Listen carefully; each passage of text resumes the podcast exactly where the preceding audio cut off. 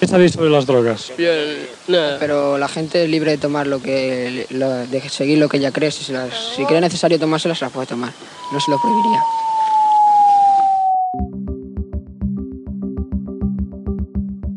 Pues soy Marta de Chávez, me cuesta muchas veces definirme, pero últimamente digo más que soy investigadora y escritora, aunque parte de mi trayectoria empezó más en las artes visuales siendo comisaria y también he trabajado mucho en colaboración con artistas. Pero bueno, ahora estoy más centrada, digamos, en esta parte de la, de la investigación y la escritura. Y luego tengo un, un trabajo así que es mi trabajo más fundamental, que trabajo en la editorial Caja Negra, organizando las actividades aquí en, en el territorio español y vengo de Madrid y estudio filosofía y luego me especialicé en el programa de estudios independientes del MACBA y actualmente vivo en Barcelona. Pues ahora mismo estoy envuelta en un proyecto que fue becado por la Capella, por Barcelona Producción durante este 2022-23. Se llama tentativamente Tres veces dije fuego y justo vengo de estar estos dos meses en un par de residencias, en el consulado en Valencia y también en Niam Niam, donde hice una primera apertura hace casi dos semanas de, de este proyecto Tres veces dije fuego que probablemente se, se, abra o haya otro momento de apertura así como más consolidado en, a finales de octubre, noviembre allí en Barcelona. Eh, es un proyecto así que a grandes rasgos es un tríptico que toma el fuego como metáfora o vehículo para hablar de la violencia y los cuerpos y la organización de las subjetividades y las colectividades también para hablar de las plusvalías y la destrucción. ¿no? Ahora mismo estoy centrada en una de las partes que estoy trabajando sobre sobre casos de personas que se han autoinmolado en espacio público y a partir de ahí pues estoy haciendo una reflexión sobre la violencia, el archivo y la historia un poco de la crisis de, en España, ¿no? del, del 2008 al 2015. Y también eh, ahora mismo estoy como en un, inauguramos dentro de dos semanas una exposición, que esto ya es un proyecto más en cargo, pero la verdad es que estoy muy contenta, una exposición que se llama Ple de Forats, lleno de agujeros, que se hará en Santa Mónica y que estoy haciendo en colaboración con Sara Torres y Elia Bagó, que ha sido como interesante porque yo dejé de comisariar hace 5 o 6 años y de repente ha sido como una oportunidad de volver a probarlo y la verdad es que, que estoy contenta también con, con ese proceso. ¿no?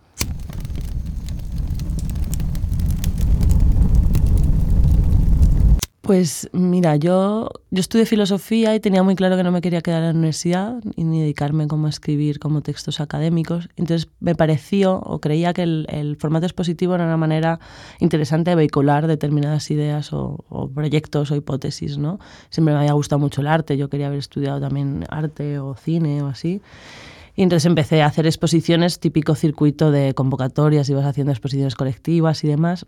Pero lo que pasa es que me pareció, por un lado, que el formato expositivo colectivo de hipótesis comisarial eh, está agotado o que sentía que ni mis propias expos me interesaban y que pocas expos veían de este carácter, ¿no? de hipótesis curatorial y, y, expo colectiva, me movilizaban emocionalmente. Me parecía como un formato sí que en algún sentido o estaba en algo obsoleto o no habíamos encontrado las fórmulas de, de, darle como más, más carne o más deseo. ¿no? Y en ese momento empecé mucho más a ver piezas de escénicas y a escuchar mucha música electrónica en directo y claro, la emoción no tenía nada que ver, o sea, me daba cuenta de que no es que nos hiciesen prácticas contemporáneas que no me interpelasen o emocionasen, sino que, bueno, que me parecía que, que estaban en otro sitio y de repente las artes vivas o la música en vivo parecía como un terreno mucho más fértil para mí. Y luego también porque creo que cuando uno comisaría, muchas veces está un lugar como bastante complicado entre todas las cosas, ¿no? Estás entre los artistas y sus deseos, entre la institución y sus deseos. Está el volumen de gestión afectiva, este trabajo, en medio de muchas veces muchas contradicciones, muchas tensiones, muchas demandas, que también hubo un momento que, bueno, estas esposas y colectivas que tenías mucha gente y que encima estabas un poco por concurso, eh, nadie como al final te entendía, ¿no? De alguna forma estabas intentando tú satisfacer a todos y te quedabas un poco así como, bueno, que me dejó mal cuerpo algún proyecto y tampoco me sentía tan enriquecida, ¿no? Entonces, bueno, creo que de ahí se da un repliegue más hacia un trabajo más conmigo misma, ¿no? Que, que es una pena porque al final también me gusta mucho trabajar en colectivo. Y yo creo que se, se dio también este proceso más de, de, que las investigaciones, pues asumir que la escritura era un terreno que me gustaba y que no tenía que pensar que fuese conservador en sí mismo, entonces volví a escribir mucho, que había dejado mucho tiempo de escribir. Y entonces apareció también más el elemento de lo vivo, lo escénico en mis proyectos, ¿no? con esta pregunta del cómo contar, ¿no? y intentar como no solo generar textos y conferencias, sino empezar a intentar encontrar mis formas de transmitir mis propias investigaciones. Sí, en relación a la posibilidad de que otros formatos comisariales entre las instituciones, por un lado podemos llamar comisariar a programar un ciclo de performance o de películas o de sí, o de conciertos. Para mí no es tanto comisariar, sería más programar, pero bueno, aquí hay como todo un debate sobre la palabra. Creo que también se ha inflacionado mucho el concepto comisario, o sea, ahora se comisarían las listas de Spotify, ¿no? Y no sé claramente si tenemos que seguir usando la misma palabra. Sí, creo como que en las instituciones como pueden pasar muchas cosas que no sean solo exposiciones. Eh, creo que también necesitamos que los, los, espacios tengan patrimonio y colecciones y compren obra de artistas contemporáneos para que pueda haber siguiendo un diálogo de qué se está produciendo hoy. Y en ese sentido las exposiciones para mí tienen, tienen ese valor también ¿no? de, de estar haciendo historia en el momento presente. Pero bueno, sí, creo que estamos hoy por hoy en un momento en el que no es lo mismo un museo que un centro de arte, ¿no? Y un centro de arte pues tiene otras capacidades o posibilidades, que sí que estoy más cerca de creer en que los espacios tienen que ser espacios de residencia y producción con posibilidad de visibilizar esos trabajos o como agitadores como de escena y no tanto como cubículos donde sí se generen exposiciones que se quedan ahí, se visitan y ya está. Que me interesa menos pero creo que tiene que haber espacio para que los artistas puedan exponer su trabajo. ¿no? Lo que pasa es que yo hablo mucho con mis amigos artistas que ellos son sus mejores comisarios muchas veces, que creo que muchas veces los artistas quieren a alguien que les acompañe, pero que ellos saben muy bien cómo poner su trabajo en el espacio y, cómo, y tienen una concepción muy clara de, su obra que a veces pues también la figura comisarial e, es un poco un intermediario que no siempre creo que haga falta. También va un poco por ahí la reflexión de si estamos generando una especie de plusvalía en vez de como eh, dejar que el contexto sea más orgánico. O sea, los primeros artistas de vanguardia hacían sus propias exposiciones, no tan comisarios, ¿no? En ese sentido, pues creo que los espacios tienen que ser más para quien está en las, en las artes y tenga posibilidad de autogestionar su, su producción y su distribución o circulación de su trabajo. O sea, para mí la escritura, digamos que tiene mucho tiempo antes del momento de sentarse a escribir. O sea, hay muchas cosas que pasan antes de sentarme a escribir y muchas cosas que pasan después ¿no? de sentarme a escribir. Entonces, por ejemplo, yo trabajo mucho escribiendo para artistas o con artistas. ¿no? Alguien está en un proyecto y me dice, ay, me gustaría que escribieses para mi catálogo, etcétera.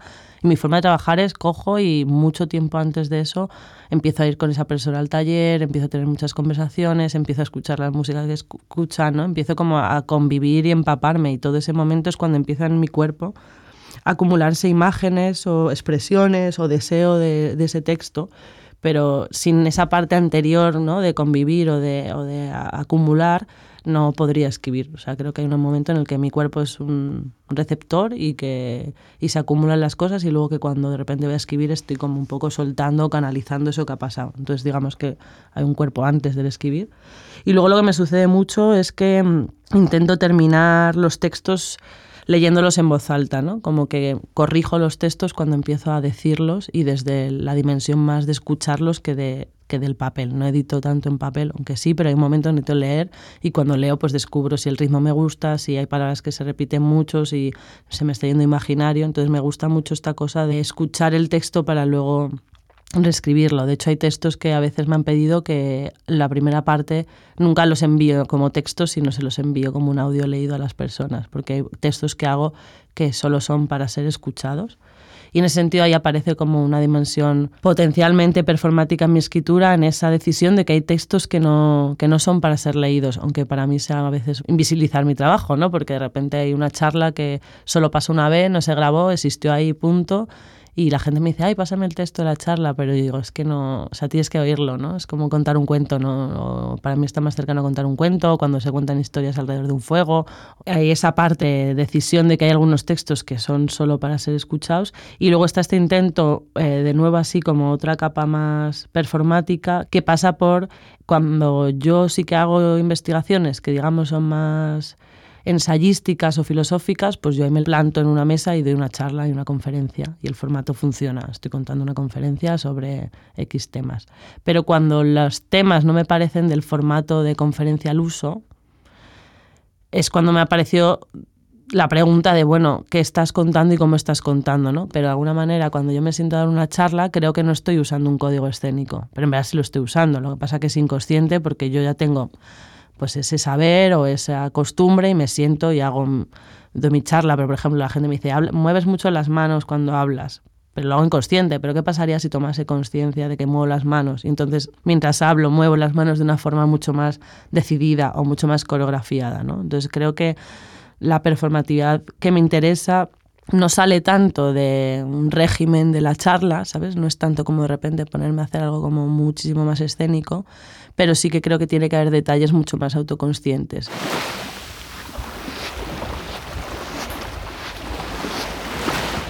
Cuando empecé el proyecto de la contrarrevolución de los caballos, eh, hace un montón de tiempo, cinco o seis años, hubo un momento que me habían cogido en un taller de la gente de Artea en relación al máster de escénicas que hay en el Reina Sofía, era un taller de cuerpo, archivo y memoria o algo así, no me acuerdo ahora, y eran varias jornadas de trabajo con varios artistas. Y ahí nos dejaban como hacer una muestra final. Y ahí curré con tres personas y salíamos cuatro en escena, yo y otras tres chicas. Y fue muy gracioso, estuvo muy bien, pero fue como estos experimentos que haces y luego no olvidas, pero bueno, que se queda ahí porque como no había recursos, no seguimos el proyecto, simplemente pues seguí haciendo cosas. Y es verdad que el, el otro día cuando hice la apertura Niam Niam del tres veces dije fuego, que era muy yo frente al público, creo que en este momento tenía que ser yo, porque es un momento de la investigación muy personal y muy situado y, y muy aún entendiendo qué, se hace y qué se está haciendo. Pero también sentía como que, jolines, no quiero sostener yo esto, esto no tiene que ver solo con mi obsesión con respecto a esta historia ¿no? de, de, violencia y de duelo, sino que es una responsabilidad colectiva, ¿no? Hay una forma de interpelar a la gente de, ostras, aquí está pasando algo, ¿por qué no estamos generando una opinión pública, crítica y política respecto a determinados sucesos? Y ahí me di cuenta que si hay una interpelación es porque esto es de todas. Entonces, si es de todas, ahí de repente sí pensé, jolines, molaría ser muchos más. Eh, pudiendo hacer esto y que no ya sea ya no sea mi obsesión personal y yo poniendo el cuerpo a una causa a la que yo me involucro, sino como pudiendo ser un cuerpo más colectivo. Y ha sido muy interesante la experiencia de los talleres aquí con el grupo del máster y bueno, con, con, el grupo de personas que han venido, porque el otro día probé una dinámica que de repente flipé viendo como un montón de gente haciendo algo que era un texto mío y una acción que en otro momento había podido hacer yo sola, porque claro, ganó un poder increíble al ver a personas como cómo se iban apropiando de algo que para mí era tan personal, pero de repente ellos lo iban llevando cada vez a su terreno, a sus modos, a sus cuerpos, a sus dejes, y fue increíble. Entonces sí que he salido estos días en plan, jo, quiero hacer una obra escénica ahí con un montón de gente y tal. Y me pasó también eso en Niam Niam, eh, nos encontramos varias personas, estaban por ahí mm, Orquestina Pigmeos, Noela Velasco, Katsu, que es un percusionista japonés que vive aquí en España hace tiempo, y también estábamos ahí, y claro, como estás de residencia, antes de abrir, todos están ahí compartiendo, ¿no? Como convives mucho y compartes, y también están todos, jo, queremos salir en tú, ¿no? Queremos hacer algo contigo, y yo, jo, es que sería súper guay, ¿no? Pues uno de repente que es músico, otro que canta, ¿no? Que de verdad coger cuerpos que que a lo mejor están más en esos lenguajes y, posibilitar que ellos como que me, que me, enseñen y desborden a lo mejor mis, mis pequeñas preguntas o mis pequeños anecdotarios ¿no? que voy acumulando. Mi forma de trabajar, creo como que estoy descubriéndola mucho en este tiempo. Creo como que he hecho cosas así sin pensar y que en el último año, dos años, de repente la gente me invita a decir, ven y cuéntanos tu metodología de trabajo y ha sido como, ostras, ¿tengo una metodología de trabajo? No, ¿no? Como que eso me ha obligado de alguna forma a ser más autoconsciente de lo que hago o cómo lo hago y eso ha sido muy guay, porque antes creo que estás en el hacer y no tienes tiempo, ¿no? Del momento así más meta.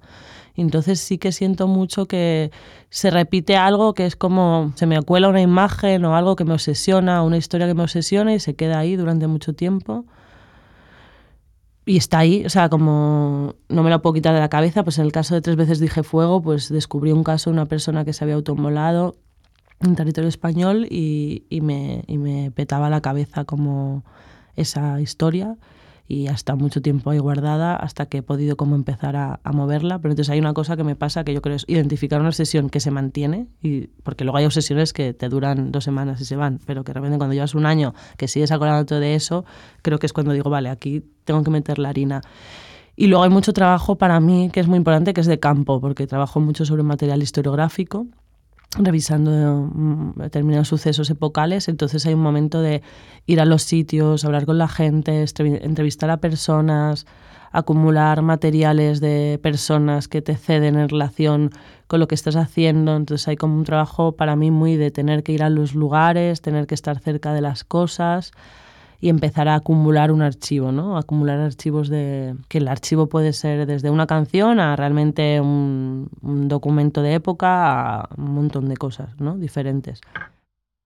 De rumores y amores, el limón. Necesitas, un, limón, dijo, para, poder, disolver.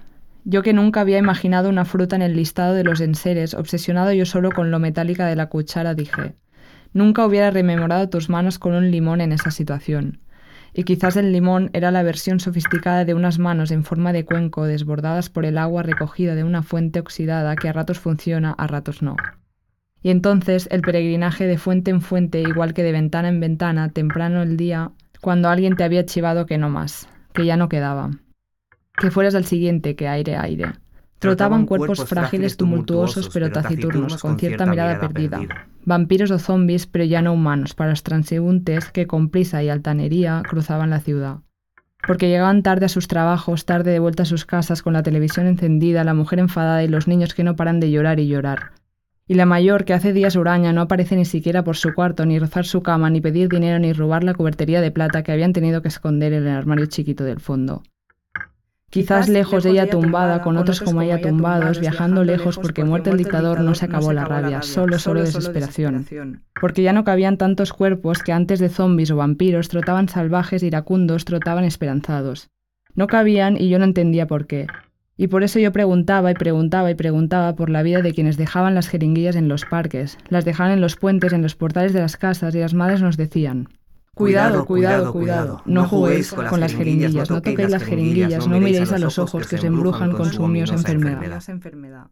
Sentía un vacío que no era mío, en un silencio que era nuestro. Y pensaba en la guerra, y en esa otra guerra, y en mi bisabuelo, y en mi tío, y en su madre, y en mi madre, y en los amigos que no conocí, pero que seguro eran como mis amigas. Porque, todos lejos viajamos tumbados lejos. Porque tampoco cabíamos y nos echaron de las plazas y de los trabajos y de las familias, y todos como ellos, hijas de agobio. Quien, como yo hice con las vuestras, abrirá nuestras cartas, leerá entre el pudor y el deseo las confesiones que nos parpadeamos de generación en generación.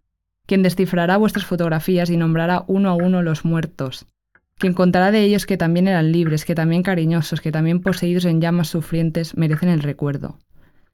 Necesitas un limón, dijo, para el memorial comértelo, guardar la cáscara y dejar que pase el tiempo y se seque y entonces coser con hilos de colores como suturando el abismo de la pérdida.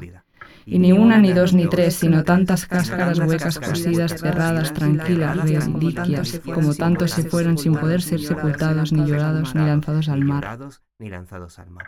Como tantos se fueron, ahí, sin epitafio. Una dinámica que tenía muy clara que quería traer al taller era a partir de un texto que escribí, que es de estas cosas, de nuevo, que es un encargo, ¿no? Yo ya estoy terminando el proyecto La Heroína, o bueno, yo creo que ha llegado un punto eh, el proyecto en el que ya está, o sea, que, ya se ha cerrado lo que yo quería que pasase y entonces pues ya quería empezar con otras cosas y en ese momento me, me escriben para participar con un texto en un libro que se llama Quema de Archivos, que justo tiene que ver con escrituras y VIH y SIDA. Y entonces pues yo no quería escribir del todo porque ya me estaba como despegada, pero al mismo tiempo dije, bueno, este es el momento como para cerrar, ¿no? Hacer un texto que ya como resuma o recoja todo lo que ha pasado estos cinco años y cómo se ha cristalizado mi experiencia, en mi cuerpo, en mis sensaciones, esto. Y de ahí surgen varios textos cortos, entre ellos está este de Un limón, que es el, el, texto que abre esta colección de textos cortos, que la colección de textos cortos se llama De rumores y amores, ¿no? Y entonces decido traer este texto al taller y entonces lo retomé a partir de ese momento y me parecía muy claro. En este caso lo elijo mucho porque es un texto que, que viene mucho de la oralidad y que me hizo un ejercicio muy fuerte de no puntuar. Y para mí fue un ejercicio como, bueno, loco, ¿no? El, el, el, ser tan consciente que quería construir un texto desde el ritmo y que la regla era puntuar lo menos posible y ver qué pasaba. Y cómo en lo menos posible funciona, porque también hay un ritmo aunque no haya puntuación, ¿no? Algo así. Entonces este texto que, que, lo quería probar en otras voces para ver cómo lo decían y cómo lo podían jugar y deshacerlo, eh, tenía claro que no podía ser solo la dinámica del, leer el texto, sino que yo recuperé una práctica que no es mía, es una práctica de un artista más Zoe Leonard, que es una práctica que ella hacía durante los 80, justo en la época de la crisis del VIH el SIDA, porque se estaban muriendo muchos amigos. Y ella pues se comía frutas por la mañana, desayunaba, un momento que se comía una fruta, en vez de tirar la cáscara, la guardaba y la guardaba y la empezaba a coser, ¿no? Y fue una cosa que ella cuenta, que luego se convierte en una pieza artística, pero que en ese momento para ella era una práctica ritual personal de, duelo para, de alguna forma, pues, o manejar a esos amigos o no desechar esa cáscara y hacer evidente el hueco, ¿no? Que dejaba y hacer esta especie de pequeños obituarios, ¿no? Que también tiene mucho que ver como con sacar las frutas de los bodegones de Memento Mori, pues sacarlas y, y ponerlas carne y cuerpo y, y sostener ese, ese ese vacío, ese hueco, esa cáscara que también se va, bueno, se va deshaciendo, se va desintegrando con el paso del propio del tiempo. Y esta práctica a mí me, me interesa mucho, porque me interesan mucho las prácticas que son estéticas y políticas, pero no son objeto necesariamente artístico, sino que vienen de la necesidad vital. Y entonces, hacía mucho tiempo con unos amigos lo había probado.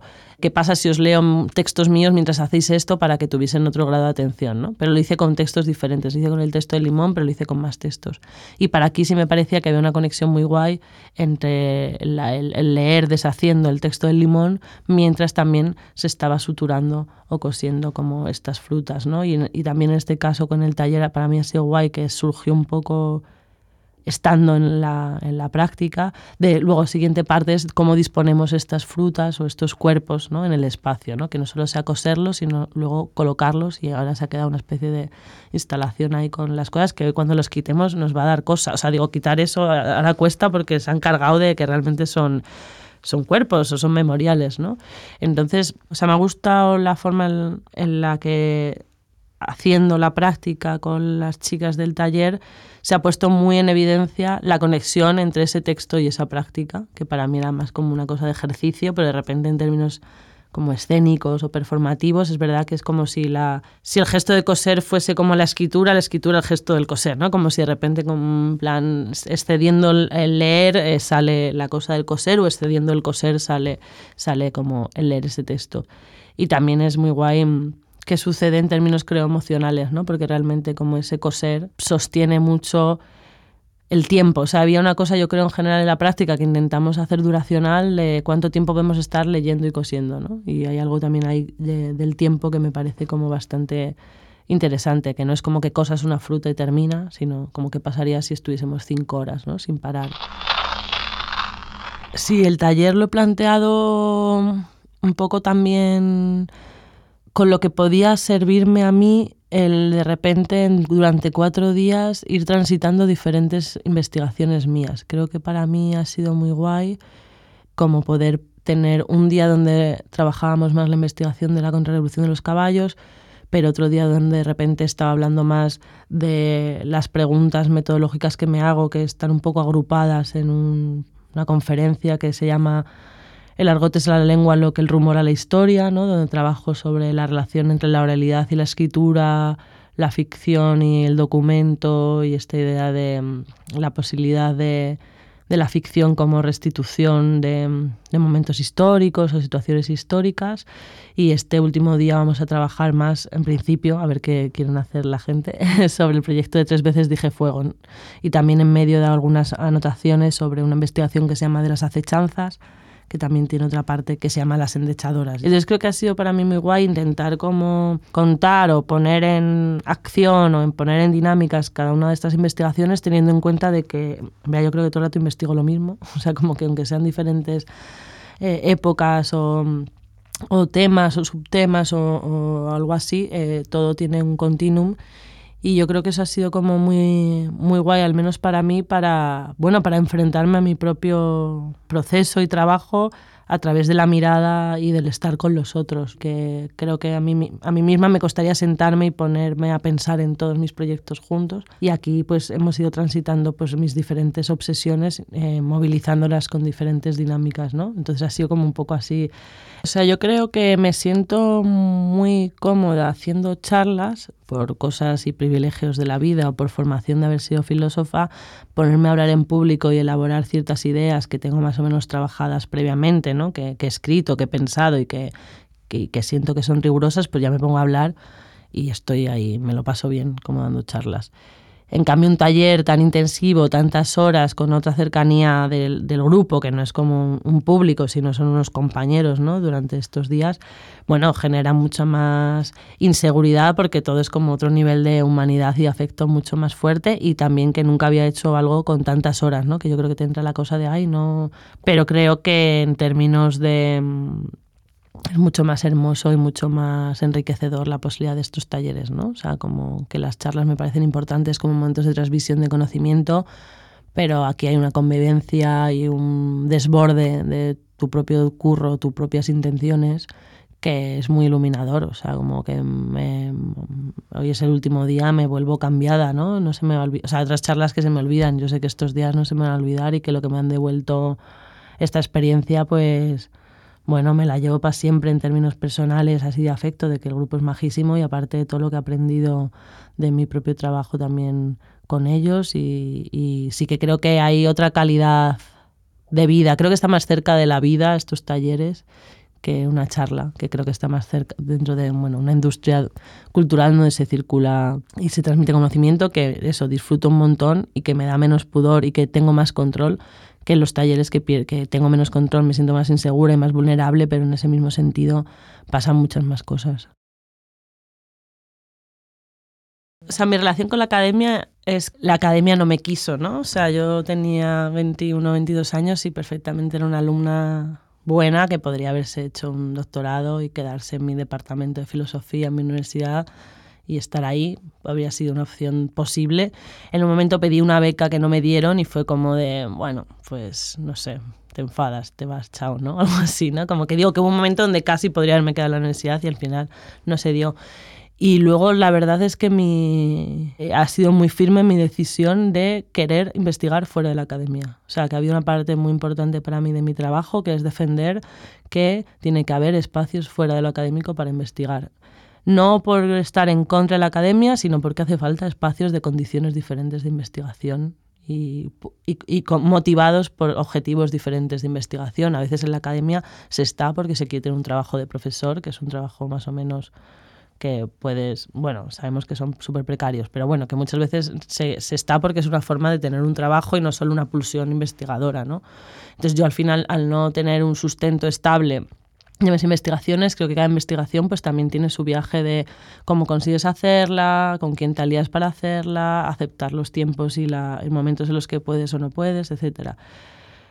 Eh, al mismo tiempo, yo soy la típica que todo el mundo que es un perfil un poco más extraño, o más politizado, o menos académico y, y, quiere estar allí, creo que hay que estar, hay que ocupar la academia, ¿no? También al mismo tiempo y creo que es importante bueno, que haya otras personas con otras voces, con otras formas de producir conocimiento, de compartirlo y, que tenemos que ocupar la academia y otros espacios, ¿no? O sea, como que hay que intentar ocupar espacios de poder porque si no, ya sabemos lo que pasa. Pero personalmente es verdad que yo, eh, pues eso, tuve ese momento así como más de joven de irme y, también pasa estas cosas que es que son estructurales. Yo cuando en algún momento he decidido que quería intentar hacer un doctorado, yo ya no tenía casi acceso a becas, ¿no? Porque si tú dejas la uni y han pasado no sé cuántos años, hay ciertas becas a las que nos puedes optar. Entonces, básicamente a las personas como yo, que terminan una carrera, que se ponen a hacer otras cosas, que generan una trayectoria, que bueno, que al final escribo y tengo publicaciones con ISBN y estas cosas, se nos castiga, ¿no? Las personas que nos vamos fuera a crecer de otra forma, aunque luego intentemos volver, pues no, no es muy fácil. Entonces, a mí también eso luego me puso muy triste, ¿no? Cuando descubrí que no podía hacer a ciertas becas por haberme alejado de la universidad porque me parece que bueno que todo lo contrario como que a veces que entre gente fuera allí también es enriquecedor. Y bueno siempre me ronda la pregunta de hacer un doctorado y sí que está ahí y a veces me apetece mucho porque creo que joder tener cuatro años de ponerte ahí en serio encerrada un poco más en solo una cosa pues genera un conocimiento más riguroso y es importante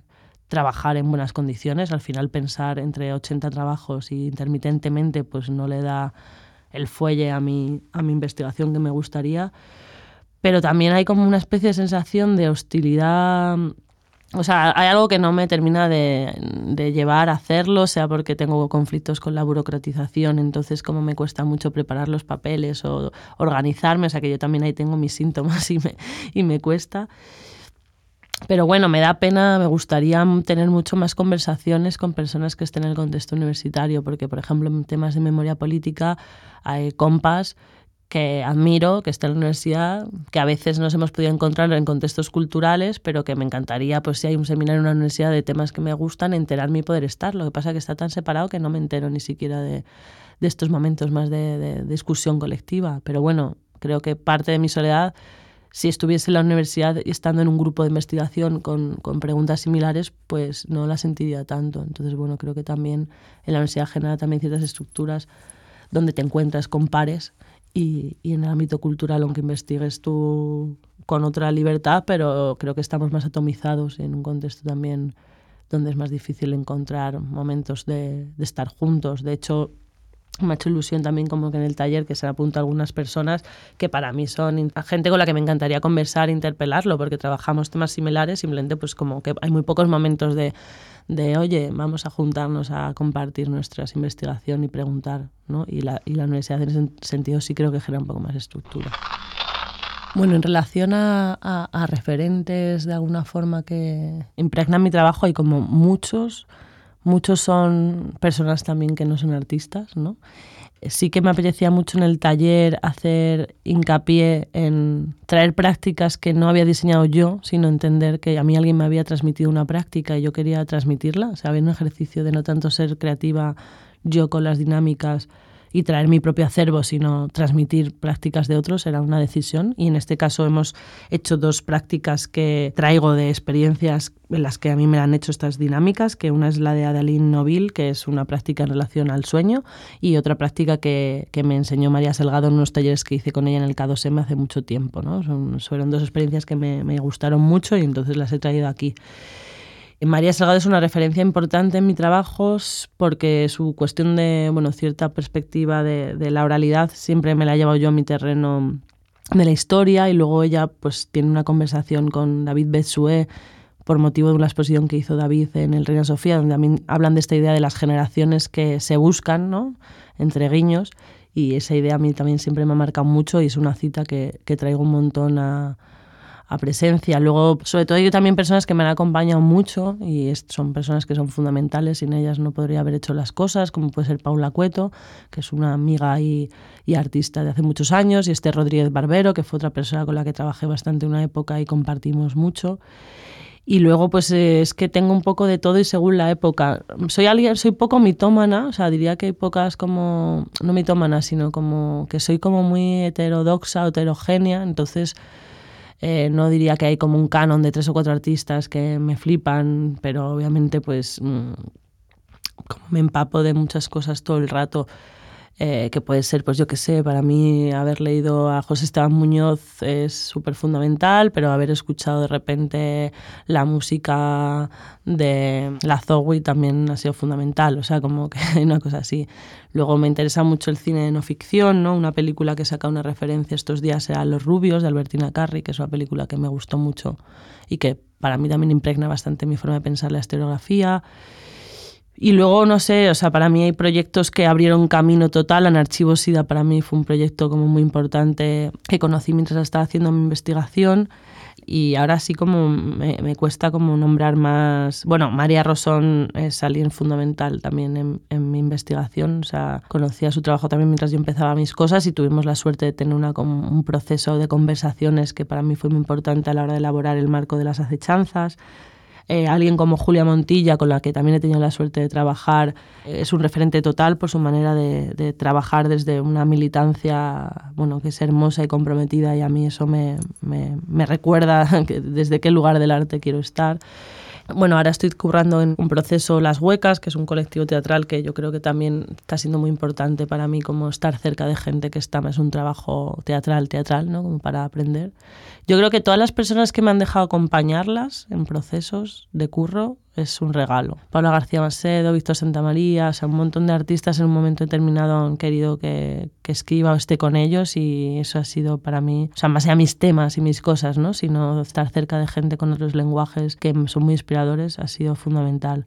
Y luego, pues, yo siempre lo digo, o sea, al final mis investigaciones tienen que ver con la vida de los anecdotarios anónimos, en ese sentido, con millones de personas que me han, ¿no? se han sentado conmigo, me han contado cosas, me han compartido cosas. O sea, todas las personas que han posibilitado las cosas eh, para mí son igual de importantes que los referentes de, también artísticos. Creo que hay una cosa para mí muy de la generosidad que me ha siempre sorprendido mucho de, de la posibilidad de hacer las cosas, porque como yo trabajo mucho con testimonio, entrevista y con archivos y esta gente no te abre sus puertas ni quiere hablar, pues no podría haber hecho nada de lo que hago. Entonces creo que también para mí los referentes son la gente que está dispuesta a compartir y a politizar em, sus malestares o sus duelos o sus historias, ¿no? No quiero ilusionarme con su amor, pero sé que con el tiempo volverá de nuevo a mí. Lo que pasa que es casado y tiene ganas de volar. Pero un amor como el mío sé que no lo encontrarás. Y extentado en mi silencio voy llorando por las calles con un pañuelo me seco para que no me vea nadie. Y enterrado en mi silencio voy llorando por las calles con un pañuelo me seco para que no me vea nadie. Oh, y olvida la chachipela, nanay, y olvida la